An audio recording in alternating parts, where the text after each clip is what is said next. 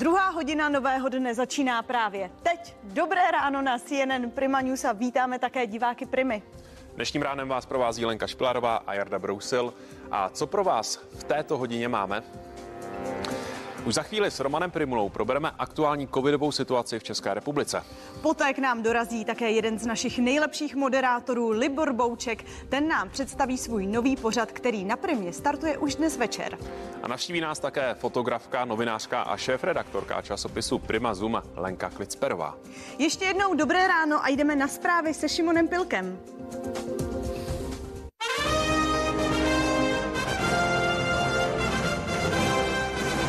Krásné ráno, díky Lence a Jardovi za předání slova. Spravodajský přehled vám nabízíme i po sedmé hodině. Tady je. Opoziční lídři se ve včerejší debatě pustili do vlády za nezvládnutí loňské podzimní vlny epidemie. Premiér jejich kritiku odmítl. Prvňáčky dnes čeká preventivní testování na COVID-19. Týká se to zhruba 110 tisíc dětí. Světová zdravotnická organizace zkoumá novou mutaci koronaviru. Šíří se zejména v Kolumbii a Ekvádoru. Nechceme opakovat loňský podzim. S pandemí se musí pracovat lokálně a komunikace vlády musí být jasná a srozumitelná. I to jsou výtky opozičních lídrů, které zazněly v našem předvolebním speciálu 360 stupňů hlas lidu na adresu kabinetu Andreje Babiše. Předseda vlády jejich kritiku odmítá. Já mám trochu obavy, aby se neopakovala ta situace z toho uh, minulého podzimu. A my jsme i v průběhu, v průběhu léta jsme interpelovali pana ministra zdravotnictví, toho posledního. Uh, my jsme představili v průběhu roku asi tři plány. Bude to budoucnost, řešíme teď byla na rok a půl a ty věci stále nejsou splněny. Takže podle mě rozhodně umět s tou pandemí pracovat lokálně, regionálně, pokud něco řešit, tak skutečně ne plošným celostátním nějakým opatřením kromě toho, že kdyby se to, ta situace zhoršovala, tak musí být rychlá reakce z hlediska testování, trasování, chytrá karanténa bohužel stále úplně dobře nefunguje. Mít tady možnost protilátek, mít tady možnost dostupného očkování, tak co je strašně důležité, tak je srozumitelná, předvídatelná a lidsky uvěřitelná komunikace vlády a ministrů. Nemůže tady v jeden den být věc, která je třikrát změněna a dementována i třeba premiérem této vlády. Nevědí o tom to, vůbec nic. Nic o tom nevědí. Každý den to řešíme. Co vidí lidé, co vidí uh, 10 a Koukejte se lidí. na čau lidi v neděli, tam máte ty klastry. Tam hlásím klastry. Hlásíme, kde jsou ty dětské tábory, materské školky a tak dále. Velice přesně se trasuje, všechno funguje. Žáci prvních tříd se budou dnes ráno preventivně testovat na COVID. Školy tak navážou na testování, které začalo včera ve vyšších ročnících. Podle odhadu ministerstva školství by mělo jít o zhruba 110 tisíc nejmladších školáků. Testovat děti až druhý den nového školního roku se rozhodla vláda proto, aby nenarušila prvňáčkům slavnostní přivítání. Další testování, a to už všech žáků najednou, proběhne v pondělí 6. a ve čtvrtek 9. září. Nechte své děti testovat, apeloval na rodiče v našem vysílání ministr školství Robert Plaga.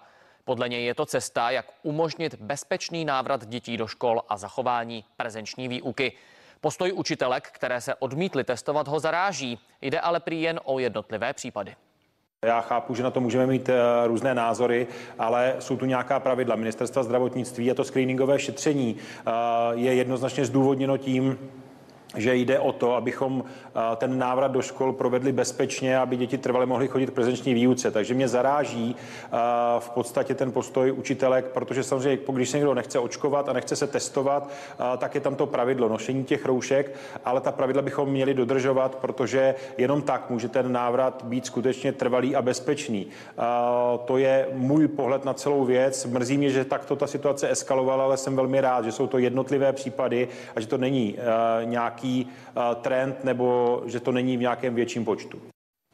Světová zdravotnická organizace začala zkoumat novou mutaci koronaviru, která se šíří v Kolumbii a Ekvádoru. Mutace dostala v souladu s pravidly pojmenování název Mí. Varianta byla poprvé zachycena v Kolumbii v letošním lednu. Celosvětově představuje asi desetinu procenta případů. V Kolumbii je to ale celých 39% nakažených. Podle VHO mutace mí představuje rostoucí nebezpečí pro světové zdraví. Spojené státy možná budou koordinovat protiteroristickou činnost s Talibánem. Vrchní americký generál Mark Miley sdělil, že může nastat potřeba vzájemné spolupráce proti bojovníkům islámského státu. Zároveň si ale neodpustil skepsy k možné budoucí spolupráci. Dosud nevíme, jestli budeme s Talibánem spolupracovat. Z osobní zkušenosti vám však mohu říct, že jde o bezohlednou skupinu a teprve v budoucnu se ukáže, zda se změní či nikoliv. Východní část Indie sužují povodně. Ty vyvolaly monzunové deště, které jsou pro jihovýchodní Asii typické. Podle indických úřadů se velká voda dotýká životů více než 3 milionů lidí. Například ve státech Bihar a Asám voda po týdnech trvajících deštích odřízla tisíce občanů. Přes 200 tisíc lidí bylo evakuováno ze svých domovů. Jen ve státě Asám přišlo od začátku období monzunů o život přes 40 tisíc lidí. Hodně trpíme. Je těžké si obstarat jídlo, pitnou vodu a další základní věci. Mnoho vesničanů nemá své vlastní čluny, takže to na ně těžce dopadá.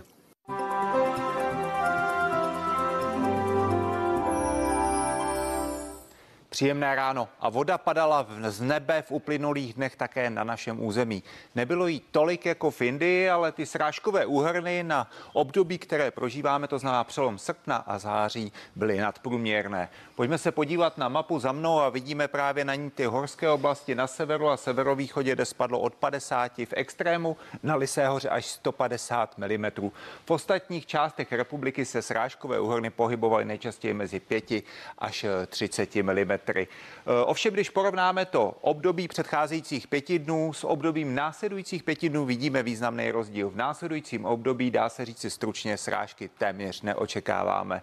Pouze během dnešního dne při přechodě zvětšené oblačnosti na severu území se mohou objevit přehánky, ovšem po tomto následující období až do 6.9. bude bez srážek. Příčinou je tlaková výše, jejíž výběžek zasahuje právě na naše území od severozápadu a ten vzduch, který k nám proudí právě kolem této výše, je studený. Díky tomu teploty vystupují v uvozovkách pouze na 19 až 23 stupňů Celsia, i když říkám pouze, ve srovnání s předchozími dny, ty dny budou výrazně teplejší. Pojďme se podívat na to ráno dnešní, tak to bylo chladné, zejména na Šumavě. Teploty zde klesaly i pod bod mrazu, ovšem to je normální stav právě při jasných nocích.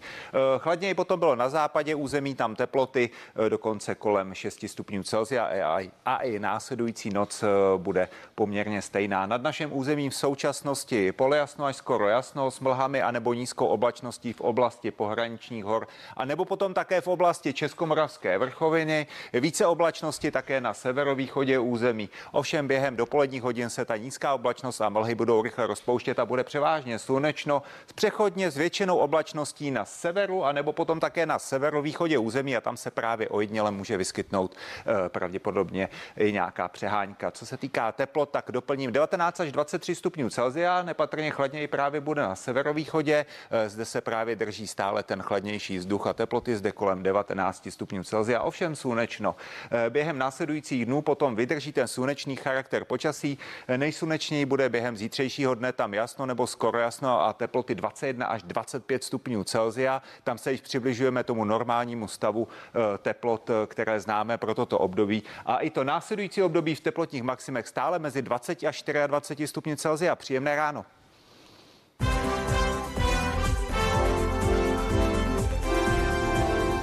Po třetí dávce očkování proti covidu může přijít i několik dalších. Podle epidemiologa Romana Primuly jsme si stejně zvykli i na očkování proti chřipce.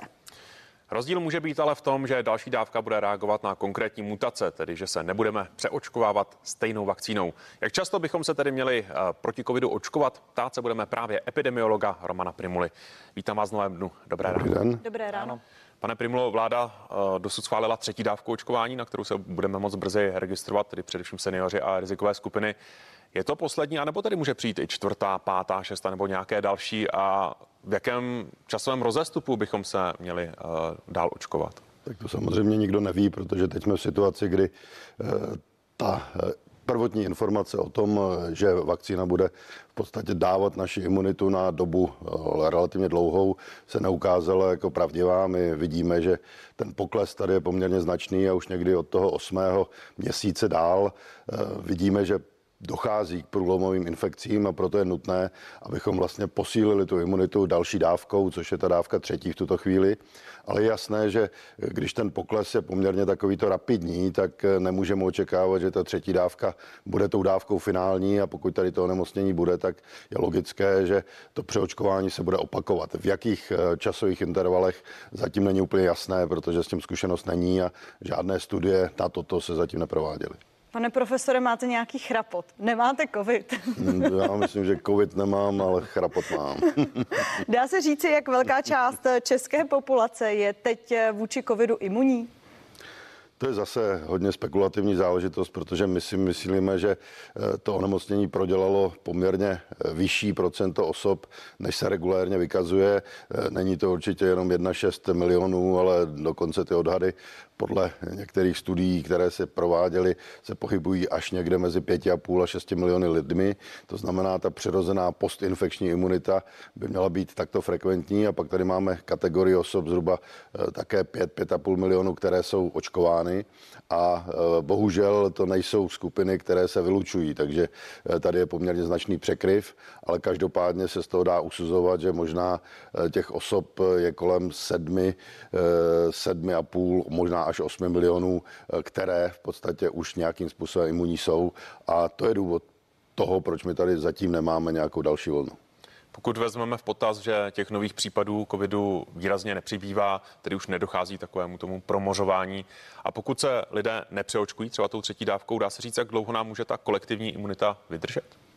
Tohle pro mě zásadní problém, protože eh, my nepochybně, tak jak jsme to viděli už v těch předcházejících vlnách, eh, jsme národ, který jakmile nebezpečí to okamžikové pomine, tak už neřešíme to, co bude eh, za pár měsíců, za rok. A to, že teď možná v celku v klidu překonáme tuto vlnu, neznamená, že nemůže přijít vlna další. A e, ta vlna další e, se tady objeví e, tak, že v ostatních zemích naopak nebude. A proto na to musíme myslet a musíme dokončit ten proces očkování a já velmi vítám tu aktivitu, aby seniori, kteří nebyli zatím očkováni, byli doočkováni v podstatě péčí praktických lékařů, kteří je znají a kteří jsou motivováni k tomu, aby tak učinili, protože to, co je podstatné, tak i kdyby eh, jsme neproočkovali ty kategorie eh, mladých juniorů, dejme tomu, tak eh, to nebude příliš mnoho znamenat z hlediska celkové nemocnosti a těch závažných případů a úmrtí, ale v této kategorii samozřejmě to onemocnění dále bude smrtit. Hmm. Vy tedy říkáte, že tu další vlnu bychom měli přečkat poměrně bez problémů. Každopádně je nějaký odhad, pokud bychom předpokládali, že třeba o tu třetí dávku nebude tak velký zájem a že lidem postupně tedy eh, klesnou i ty přirozeně vybudované protilátky, tak kdy teoreticky by se mohla objevit ta další pro nás špatná vlna? Tak pokud se nebudeme přeočkovávat, tak je logické, že už po těch dalších osmi měsících tady dojde k poklesu eh, protilátek a v podstatě celé imunity tak, že bychom mohli vidět nějaká průlomová onemocnění. Ono to nepřijde najednou, ale eh, může se stát, že prostě někdy za rok by tady mohla být zase masivní vlna, takže já bych byl rád, kdybychom na to mysleli a eh, v podstatě se ukazuje dneska, že nejlepší imunita je po prodělaném onemocnění, na které aplikujeme jednu dávku. Tady se ukazuje, že to má mnohem lepší parametry než dvě dávky klasické vakcíny. Eh, pokud jsem eh, očkovaná a to moje tělo postupem času ztratí tu odolnost vůči covidu a, eh, a poté se samozřejmě nakazím, je znát, že to tělo dřív mělo vybudované ty protilátky, mám pak tedy mírnější průběh? To je ten asi nejpozitivnější charakter tohoto, co tady děláme, o co se snažíme, protože i když ta imunita opravdu poklesne, tak vidíme mnohem lehčí, lehčí průběhy a e, to vyvrací ten jeden z mýtů, který se tady e, začal šířit, že tím, že se očkujeme, tak v podstatě Eh, máme některé protilátky, které jsou defektní a které umožní takzvaný ADE syndrom, to znamená naváží se na ten virus a umožní mu snadnější vstup do buňky a to onemocnění je těžší. Vidíme jasně, že tomu tak není. Ta onemocnění po očkování jsou mnohem mírnější. Pane Primulo, ta situace v Česku je teď, eh, dá se říct, eh, klidná, na rozdíl od eh, části zemí na západě Evropy. Přitom ta proočkovanost není tak odlišná. V čem jsme tedy jiní? Těžíme například z toho, že v jednu chvíli jsme byli mezi těmi nejhoršími a byla tady ta promořenost, nebo čím to je, že na tom západě je tak velký nárůst a u nás ne? Je to bohužel tak, když se podíváme na data, která jsou eh, ze zemí Vyšegrádu a vůbec na východ od nás, tak eh, tady Eh, dlouho tyto země vévodily žebříčkům těm negativním a zaplatili jsme na to obrovskou daň. Těch 30 tisíc mrtvých samozřejmě nikdo nevezme zpátky, ale díky tomu, že tady byla opravdu obrovská vlna, kdy těch případů bylo neuvěřitelné množství a těch, které jsme neviděli, které jsme nezaznamenali, bylo ještě mnohem více, tak my na rozdíl od těch západních zemí, protože proočkovanost je zhruba stejná. Máme tu imunitu přirozenou, která tady takto vznikla a v kombinaci těchto dvou faktorů si myslím, já se domnívám, eh, jsme teď v poměrně dobré situaci. Když přidáme srovnání s Evropou, tak v zemích, kde školní rok začal dříve, eh, ta nakaženost stoupá, zvyšuje se. Máme to očekávat i my po tom, co děti včera vstoupily zpět do škol? Ono se ukazuje, že eh, u těch dětských kolektivů eh, samozřejmě může docházet také eh, k šíření. Teď tady jsou data ze Spojených států, kde ten školní rok začal vždycky asi o měsíc dříve než u nás a jsou tam první zkušenosti z toho začátku a ukazuje se, že také pedagogové mají svoji roli v tomto procesu a možná větší než ty děti, takže ten známý případ, kdy jedna paní učitelka neočkovaná bez roušky nakazila poměrně velký počet dětí v té třídě, ale na druhou stranu eh, zas není tolik případů, že by se ten virus šířil ve třídách mezi dětmi nějakým masivním způsobem. Takže děti určitě nejsou tím primárním rezervoárem nákazy, nicméně přenášet i logicky mohou. My ještě neznáme ty oficiální výsledky toho včerejšího testování, ty se zveřejní v pátek, ale podle těch prvních informací ta situace vypadá pozitivně. Eh, ti nakažení jsou většinou v jednotkách případů, až na, na nějaké uh, výjimky. Uh, děti by se měly testovat třikrát. Pokud tohle první testování dopadne dobře, nemělo by se to přehodnotit? Je nutné opravdu testovat i po druhé a po třetí?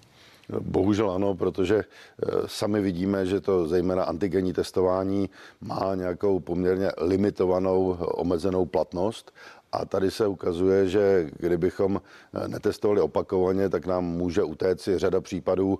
Eh, ten asi nejzářnější, který jsme bohužel zaznamenali, byl ten let eh, do Tokia, kdy vlastně na vstupu všichni testováni byli a všichni byli negativní a pak v průběhu se ukázalo, že tomu tak není. To znamená, to je důvod, proč u toho antigenního testování zejména potřebujeme to testování zopakovat.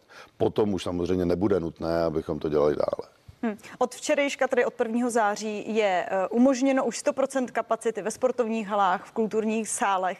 Myslíte si, že je ten správný čas na takovéto rozvolnění? Vzhledem k situaci, která je, ten správný čas je.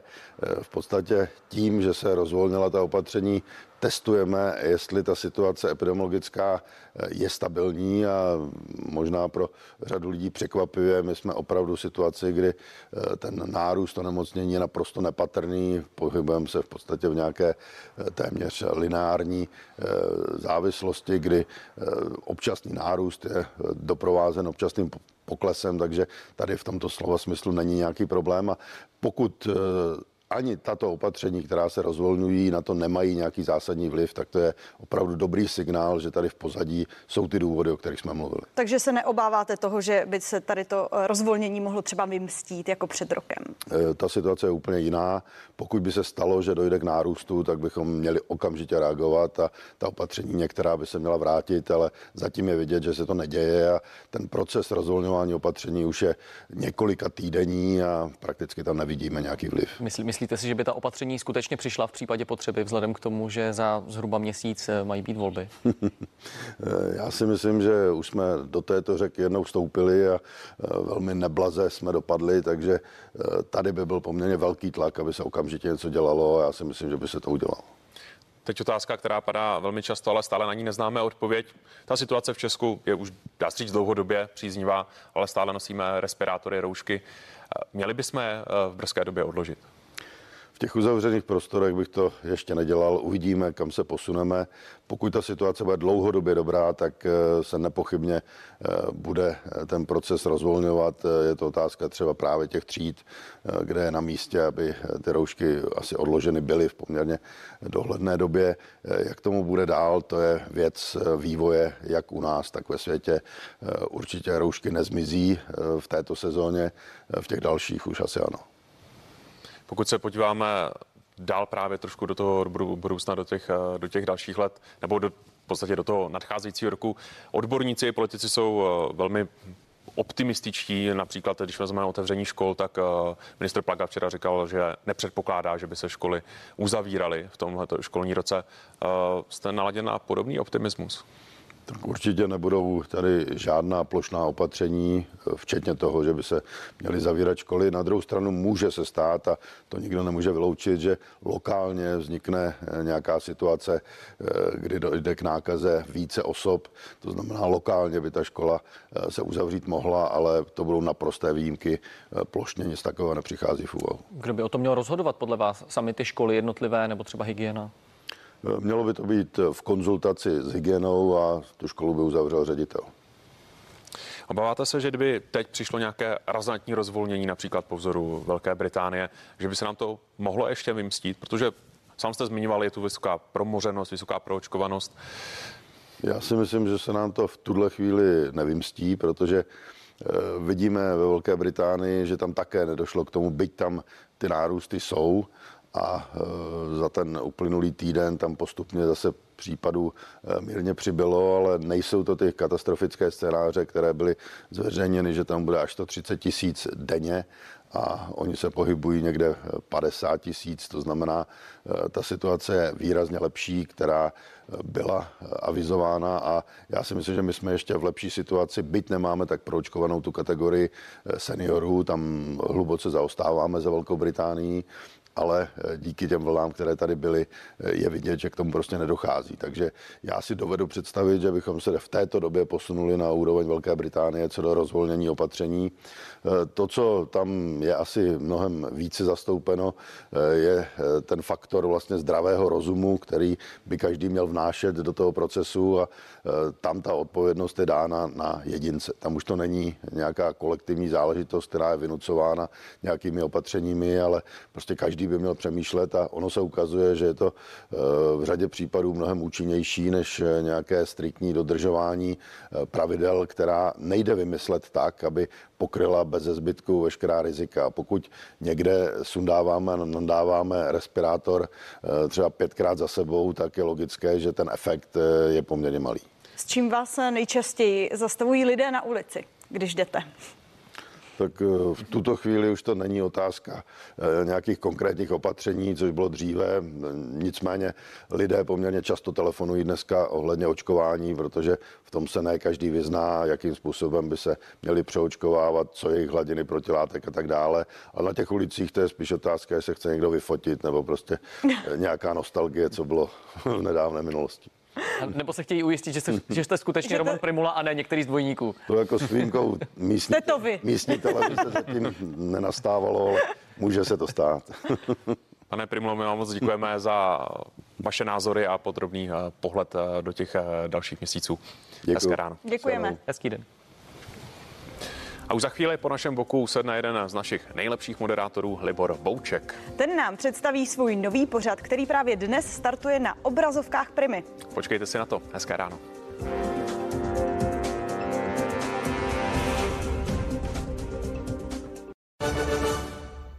Tento program přináší romantická sága Půlnoční kroniky. Bestsellerové autorky spojili své síly a stvořili zamilovaný příběh v originálním fantasy světě. Znáte z knihkupectví knihy Dobrovský.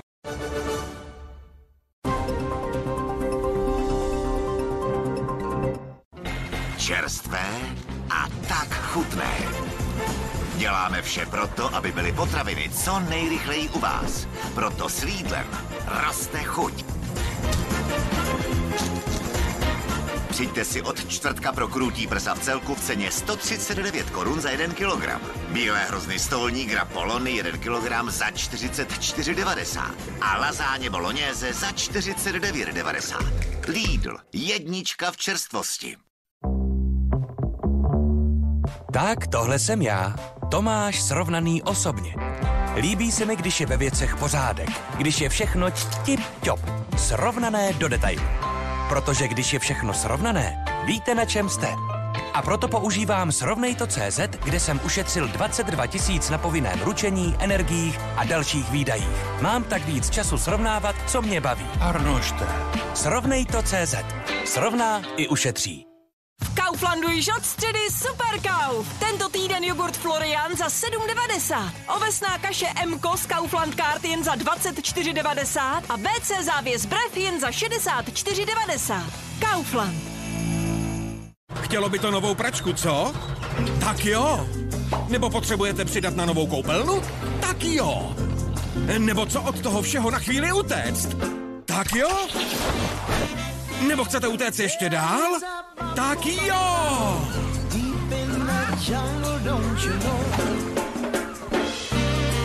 Půjčit si tisíc nebo rovnou 60 tisíc na cokoliv? Tak jo. Schvalujeme do 15 minut. Jděte na zaplo.cz.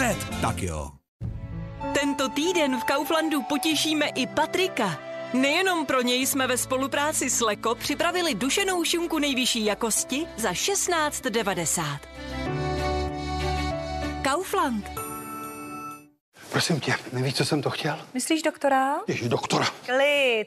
Máme přece Víťu. Víťu? Vita kartu. Večer pošleš mailem doktorovi dotaz, ráno máš odpověď. No a co vyšetření? Klidně ti sjedná i termín návštěvy. Aha. S oborovou zdravotní pojišťovnou řešíme i zdraví online z pohodlí domova. A jak to chodí u vás? Začněte si s OZP i vy. Máte čas do konce září. Chci do OZP.cz. A tady je další z Albertových hitů na grill. Teď burger pokládám, voní a chutná jak sen. Užívej si tu slást, zakousni, nech šťávu téct. Přijďte si do Albertu pro plieskavicu, specialitu s jehněčím masem. Bude to zaručeně hit. Albert stojí za to jíst lépe. A co je tohle za vynález? Tady testujeme ideální půjčku. Když si půjčíte 10 tisíc, vrátíte 10 plus 1 tisíc navíc. Když 20 tisíc, vrátíte 20 plus 2. Když 30, Vrátíte 30 plus 3. S každou půjčkou od Providentu si teď můžete splnit své sny hned dvakrát. Denně totiž losujeme dva zákazníky, kteří k půjčce vyhrají rovných 10 tisíc korun navíc. Volejte 800 148 148. Provident. Spolu se domluvíme.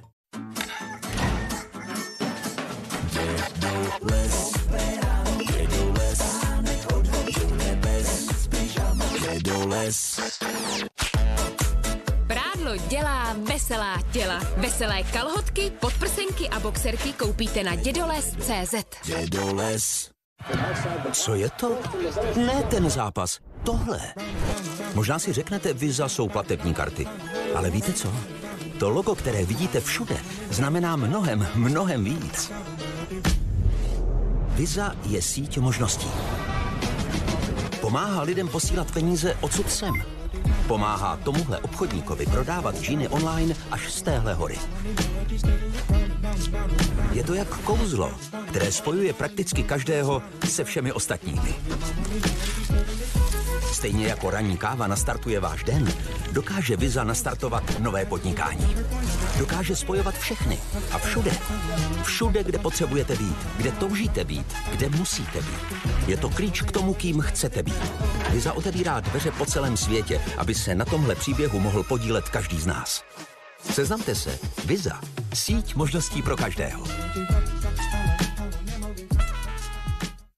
Vidíte to plus? S Inkoustem umí kouzla.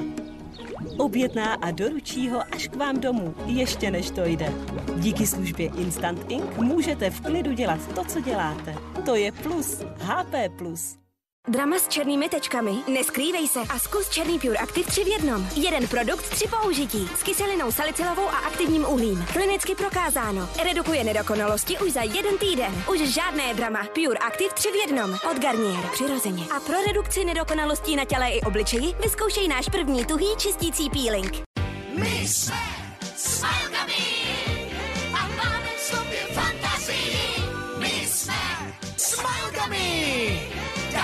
spoustu zábavy. NIM 2 Smile Gummy, vitamíny a sladkosti. A odteď více dlouhé a zábavné. Novinka Smile Gummy Fanfary. Pořiďte si vůz ze široké nabídky Louda Auto do konce října a vyhrajte VIP vstupenky na fotbal, program s hokejovou Spartou nebo jízdu s mistrem Evropy v rally a mnoho dalších exkluzivních zážitků. Zastavte se u nás nebo vybírejte ze stovek vozů skladem na louda.cz. Vyhrávej a jeď. S Louda Auto právě teď.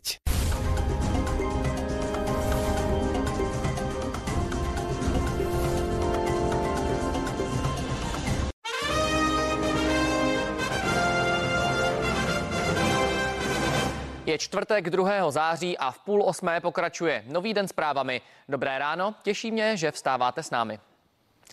Předseda Pirátské strany Ivan Bartoš v předvolebním speciálu ostře kritizoval vládu za nejasné rozhodování v době covidové pandemie. Premiér Andrej Babiš naopak nařknul opoziční strany z toho, že využili nouzový stav politicky. Vláda podle něj názory opozice nepotřebuje. Když se pak ale ukázalo, že ta vláda nedělá ty kroky, že to je politikum, že není zřizovaný štáb, protože pan premiér to chtěl řídit, tak ta situace začala být značně kritická a podle mě to byla nesourodost komunikace, změna během několika dnů a ta vláda v, někdy před měsícem se vyšlo ty statistiky, má teď důvěru asi, no měla důvěru asi 19% v tom covidu. Jediná opozice v celé Evropské unii vlastně zneužila covid politicky. A a mimochodem pan Ferienčík to, to přiznal. Čím Necháme domluvit pana premiéra, bylo hůř prosím. pro lidi a pro nás všechny, tak tím líp bylo pro opozici. Házeli nám klacky od začátku, v podstatě jenom teoretické řeči, a v podstatě od samého Pardon. začátku, kdy jsme zakázali lety z Itálie ještě v březnu 2020, kdy jsme zrušili biatlon, ano, vždycky opozice byla proti. Potřebovala ty krátké nozové stavy, aby mohli v té sněmovně mluvit na tu kameru, ty jejich teoretické návrhy o ničem. Zatímco politici daně zvyšovat nechtějí, odborníci to považují za nevyhnutelné. Podle ekonoma Lukáše Kovandy bychom rozhodně neměli věřit předvolebním slibům, které s růstem daní nepočítají. Ilona Švihlíková si pak myslí, že zvyšovat se bude daň z přidané hodnoty. Za hnutí ano mohu říci, že my určitě žádné nové daně neplánujeme a neplánujeme ani zvyšování těch stávajících. Já bych eh, chtěl občany uklidnit, pokud budeme my vládnout, tak určitě nebudeme zvyšovat daně. My si myslíme, že peníze mají zůstat našim občanům a našim firmám. Mám pocit, že jsem neslyšel dva politiky, ale dva návštěvníky z jiné planety, eh, kteří teď přiletěli a tady nejsou absolutně seznámeni se situací, která tu panuje, eh, protože říci, že nezvýší daně, a zároveň ale neříci, kde se tedy to manko zalátá, jak se zalátá. Vezměme si, že ODS chce dosáhnout do roku 2025 1,5 eh, toho schodku, 1,5 HDP. To znamená, že ona musí vykrýt manko ve výši 220 miliard korun oproti současnému stavu. A říci, že to nebude dělat navyšováním daní, tak musí jasně uvést eh, tedy, jak oseká výdaje. Já si myslím, že ať už bude vládnout dokoli, tak prostě bude muset navyšovat daně. Bohužel ten strukturální deficit eh, je obrovský. Jo, a ta představa, že se k tomu dostaneme nějakými minoritními kroky na straně výdajů, je podle mě jako dosti lichá. Pokud dneska někdo říká, že nebude zvyšovat daně, tak eh, podle mě to je vrcholně nerealistické. Ekologickou havárií na řece Bečvě se dnes bude znovu zabývat speciálně sestavená sněmovní vyšetřovací komise. Na programu má slyšení dalších svědků. Jedovaté látky unikly do řeky loni 20. září. Do kafilérie tehdy odvezli rybáři přes 40 tun ryb. Podle inspekce životního prostředí ryby usmrtil kyanit. Policie kvůli otravě ryb stíhá společnost z Rožnova pod Radhoštěm. V zemědělství chybí lidé. Podle agrární komory hned 20 tisíc, což je jedna pětina všech zaměstnanců v tomto oboru. Pracovníky, kteří odcházejí do důchodu, nemá velmi často kdo nahradit. Část chybějících pracovních sil pokrývají zemědělci agenturními pracovníky ze zahraničí. Nejvíc nás to trápí v živočišné výrobě, kde nám chybí krmiči a obecně eh, pracovníci, kteří dojí. A v rostlinné výrobě už začíná být ten generační problém, že nám odcházejí ty starší do důchodu a nepřichází nikdo nový mladý. Eh, To znamená, že nepřichází ti eh, mladí, mladí traktoristi a když už tedy eh, někdo mladý přijde, tak jaká je to kvalita pro vás? No, kvalita není nic moc, ale musím říct, že teda v loňském roce nám přišli dva, dva hoši a ty se, ty se docela osvědčili, ale výhoda byla toho, že oni nám sem chodili na praxi, takže už jsme se jim trošku mohli, mohli věnovat, ale jinak pokud přijde takhle někdo přímo ze školy, tak eh, se mu musíme dost věnovat, aby jsme ho něco tady vůbec naučili. Jasnou podporu Ukrajině proti ruské agresi vyjádřil americký prezident Joe Biden. Učinil to při prvním setkání se svým ukrajinským protějškem Volodymyrem Zelenským. Biden zemi opět nabídl dodání vojenského vybavení v hodnotě jedné miliardy korun. Kyjev dlouhodobě usiluje o vstup do NATO. Spojené státy ale zopakovaly, že pro tento krok musí přijmout politické reformy. Diskutovali jsme o podpoře Ukrajiny, ale ne o podmínkách. Hodně jsme hovořili o otázce Severoatlantické aliance. Mluvili jsme o umístění a roli, kterou teď má Ukrajina ve spojitosti s NATO. Kromě slov o změně naší ústavy jsme řešili možnosti přítomnosti Ukrajiny v alianci. Americký prezident osobně podporuje Ukrajinu, pokud jde o vstup do NATO. Mluvili jsme o Donbasu. Navrhl jsem nové způsoby řešení, které předpokládají zapojení představitelů Spojených států na prezidentské úrovni do mírového urovnání konfliktu na Donbasu. Spojené státy můj návrh zváží.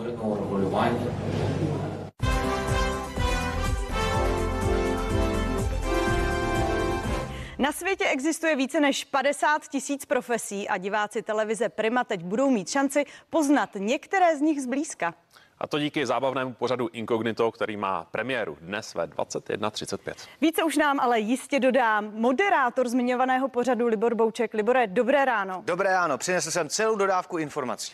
Co nás dne, dnes, tedy krátce po půl desáté večer Vy už čeká? Si to všechno řekli. Ve 21.35 premiéra nového zábavného pořadu Incognito. Je to takový jakoby nový název pro starý dobrý půdorys, eh, ten úplný eh, formát, který to vlastně takovou předlohou, tak ten se vysílá někdy od 50. let. Princip je úplně jednoduchý. Přijde člověk, eh, který vypadá indiferentně a čtyři známé tváře prostřednictvím otázek, na který se dá odpovědět ano nebo ne a hádají, cože ten člověk je.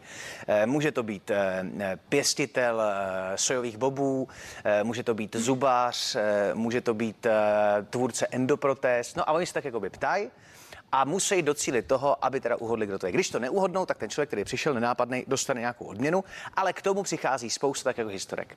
Cíl je úplně jasný, eh, představit fakt profese, na který se třeba zapomíná, o který se bereme jako automatismus. A mě na to nejvíc těší potkávat ty lidi, kteří mají fakt vášeň pro jakýkoliv povolání. Je u toho zábava, protože se nám podařilo zajistit eh, na to pana Prachaře s panem Brzobohatým a s panem Pokorným. Eh, K tomu přišla ještě Petra Nesvačilová, která pomalu, ale jistě se dostává k tomu, že začíná chápat, v jakém prostředí se ocitla. I to přináší humorné situace. A je ráda, že tam s vámi je, předpokládám. Eh, takhle, tváří se tak. Tváří No, se aspoň, tak. tak. Vypadá to, že jí už zaplatili dva díly, takže je velmi ráda. Eh, Ty jsi také A to se ještě ani jeden nebude vysílat. To je ten paradox. ale dnes večer se odvysílá. Jeden. Jeden. No, tak snad to bude pokračovat No dál. tak uvidíme, za týden možná přijdu znova. A možná přinesou úplně jiný zábavný pořad. Ale já mám pocit, že eh, tady ta čtveřice, o které jsi mluvil, je taková jistota zábavy. Jo? Ne? Já nevím, jestli je to jistota zábavy, ale jo, tak jako takhle, z toho, co jsem Takhle, tam s zažil. Jakubem minimálně, s Jakubem jsi velmi jako propojen a máte ten stejný humor a diváky to baví. Nejen v Máme rádi Česko. No tak eh, jako, jako vycházíme taky z téhle premisy, ale dnešek ukáže, jestli ještě budeme dál v tom spojení, anebo jestli budeme rozpojeni. Ale jo, je to, je to je jasný, že ta poetika, toho máme rádi Česko, kde jsme s tím Kubou sehraný, tak já jsem rád, že se podaří rozšířit ještě do tohohle pořadu. Ale zase tam přicházejí úplně ty nový vstupy, protože Ondřej Gregor Brzo Bohatý, eh, tež eh, zkušená televizní tvář, která tady vlastně startovala všechny talentové soutěže, tak má ještě jakoby takový jiný nátisk a přináší tam něco nového. Miloš Pokorný je eh, člověk, který tady mm, od roku 90, eh, řekl bych, definoval moderátorství.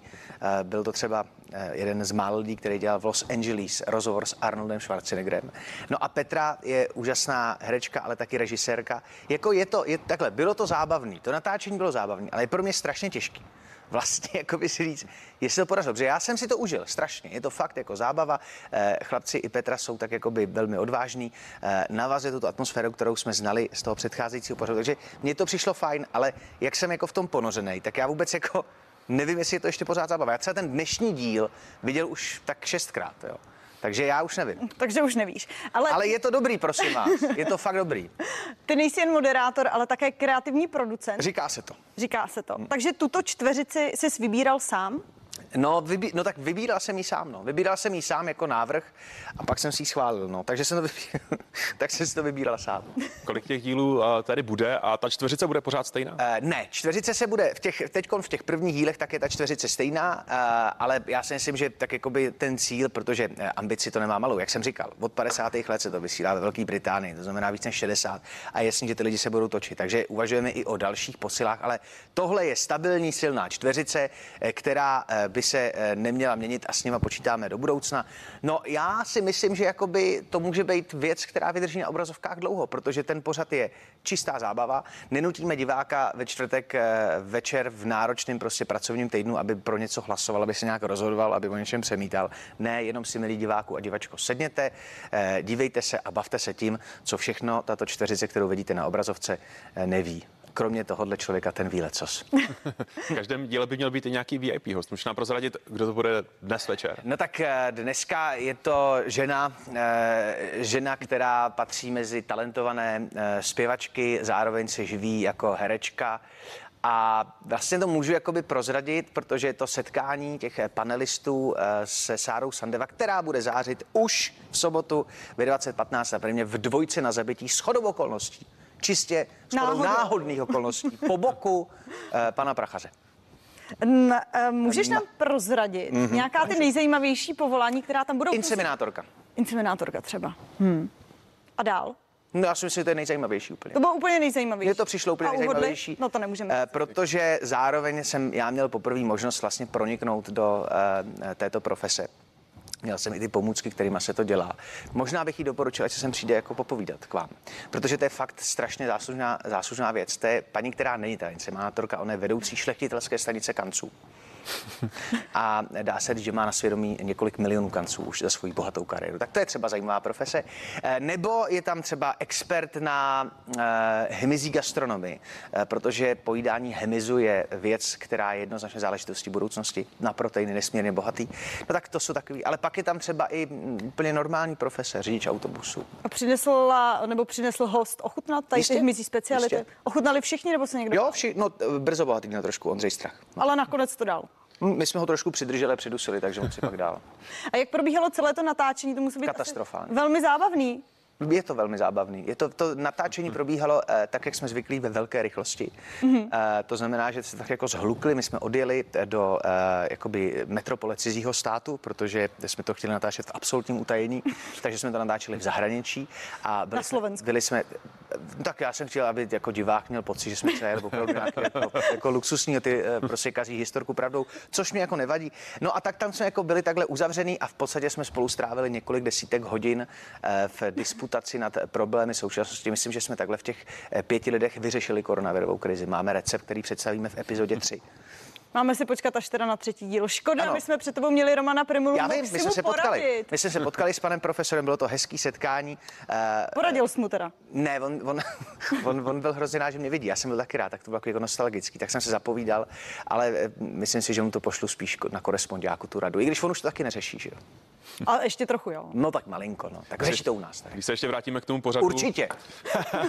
tak eh, jak ta čtveřice byla úspěšná v tom hádání? Protože některá ta povolání jsou hodně, hodně No tak jako nechci úplně prozrazovat, ale není to stoprocentní úspěšnost, což jsem jako i si říkal, že to je dobře, protože jsem se bál toho, že to jako uhodnou všechno a pro diváka to nebude zábava. Ale nejsou stoprocentní. Jako, eh, řekl bych, že to je fakt tak jako zhruba 50 na 50. A jak náročný bylo hledat tyhle ty lidi? Když... St- No, těm lidem já chci poděkovat, protože opravdu dostat je jako vlastně eh, na to jedno místo, tak, eh, tak eh, to považuji za jako produkční majstršty, který eh, mistrině svého oboru eh, slečna Šimáková zvládá obdivuhodně. A ty lidi fakt přijeli a, a bavilo je to. A já si myslím, že to je jako jenom, eh, co jsem tak vypozoroval, tak já jsem na to strašně vděčný, ale ty lidi vlastně říkali, že mají hrozně rádi ten náš pořad, to máme rádi Česko a že se jako s náma chtějí setkat v mnoha případech.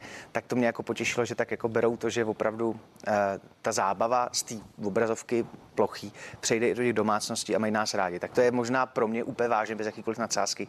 To nejcennější a hrozně si toho vážím. Eh, Ty už si tady řekl, máme rádi Česko No. a já vím, že se budou točit nové díly. Teda vlastně teď doufám, že jsem to mohla prozradit. Eh, nevím. Teda nevím, jestli jsi to mohla prozradit, ale Ale A ty to nevíš, že se budou točit nové díly? Já vím lecos. no budou, dobře, dejme tomu, dejme tomu čistě teoreticky, Je to velmi že se pořád. budou, že se budou točit, pořád. že se budou točit, máme rádi Česko. Žijeme v této iluzi, která je možná pravda, možná ne. Na co se chtěla zeptat? No tak jak se na to těšíš? Strašně. Jestli ještě tam máš k tomu jako eh, co dát nějaké novinky třeba, které tam budou. Spoustu novinek. Já si myslím, že je třeba se podívat do kalendáře na rok 2022, co je tam za zajímavá výročí kulatá. Protože eh, máme rádi Jiřinku, což byl takový derivát. Mhm. Mm-hmm. Máme rádi Česko, kde jsme oslavili 90. narozeniny. Tak to bylo moc fajn. A myslím si, že ty kulatý narozeniny má i spousta dalších zajímavých osobností v roce 2022. Tak tím směrem se vydáme. A jinak, ta naše země, teď tady jste každý ráno, ta naše země je tak bohatá, tak krásná, že nabízí spoustu témat, o kterých se dá mluvit, to je nevyčerpatelný. Libore, můžu se tě zeptat i na Karlovy Vary. Ty Můžeš jsi tam na byl cokoliv. na festivalu. Ano, byl jsem Já vím, včera si mi řekl, ty se na co No, jo. tak se ptám. Byl jsi ve Varech, Ano. tedy pracovně, hodně Ano. pracovně. Ano. Stihl jsi ale i nějaký film? Nebo Stihl, vůbec? stihl jsem, stihl jsem film, jeden, o kterém nemůžu mluvit. Vůbec nemůžu mluvit o tom filmu. Proč? A, no, protože jsem podeslal smlouvu. To byl tak jako utajený jsem- natáčení. Aha, tak já už, tak to byl Žižka. A viděl jsem zátopka. Viděl A jsem jak se zátopka. ti líbil zátopek? Chystám se do kina. Vyražte na zátopka. Uh, já si myslím, že to je skvělý film uh, z toho důvodu, že zažili jsme tady těch 18 měsíců jako jistý otazníky. Uh, hodně jsme se rozdělili, včera ostatně uh, ten volební blok tady Hmm. s lidmi o tom jako hovořil a myslím, že to je fakt to šílený, že jsme se rozdělili na ty, kteří jsou pro a kteří jsou proti. A ten zátopek, jakoby spojuje. Ten zátopek dodává člověku strašně moc optimismu, strašně moc radosti a je to důkaz toho, že opravdu člověk, který vyrůstal, narodil se v Kopřivnici, vyrůstal pod uh, gescí uh, pana Bati, tak dokáže dobít svět. A to si myslím, že hrozně Libore, omlouvám Já vím, musíme končit. musíme jo. končit. Hele, Děkujeme letí to, za chvíli bude sport, na stranu, mějte se hezky. desáté Inkognito. 21.35, budu tam, přijďte taky. Tato hodina se blíží ke konci, ale i v další pro vás máme zajímavé hosty. Přijde například herečka Zuzana Novotná alias Renata Stránská ze seriálu První mise. A o novém vydání časopisu Prima Zoom pak budeme mluvit se šéf-redaktorkou Lenkou Klicperovou. Za malou chvíli jsme zpět, hezké ráno.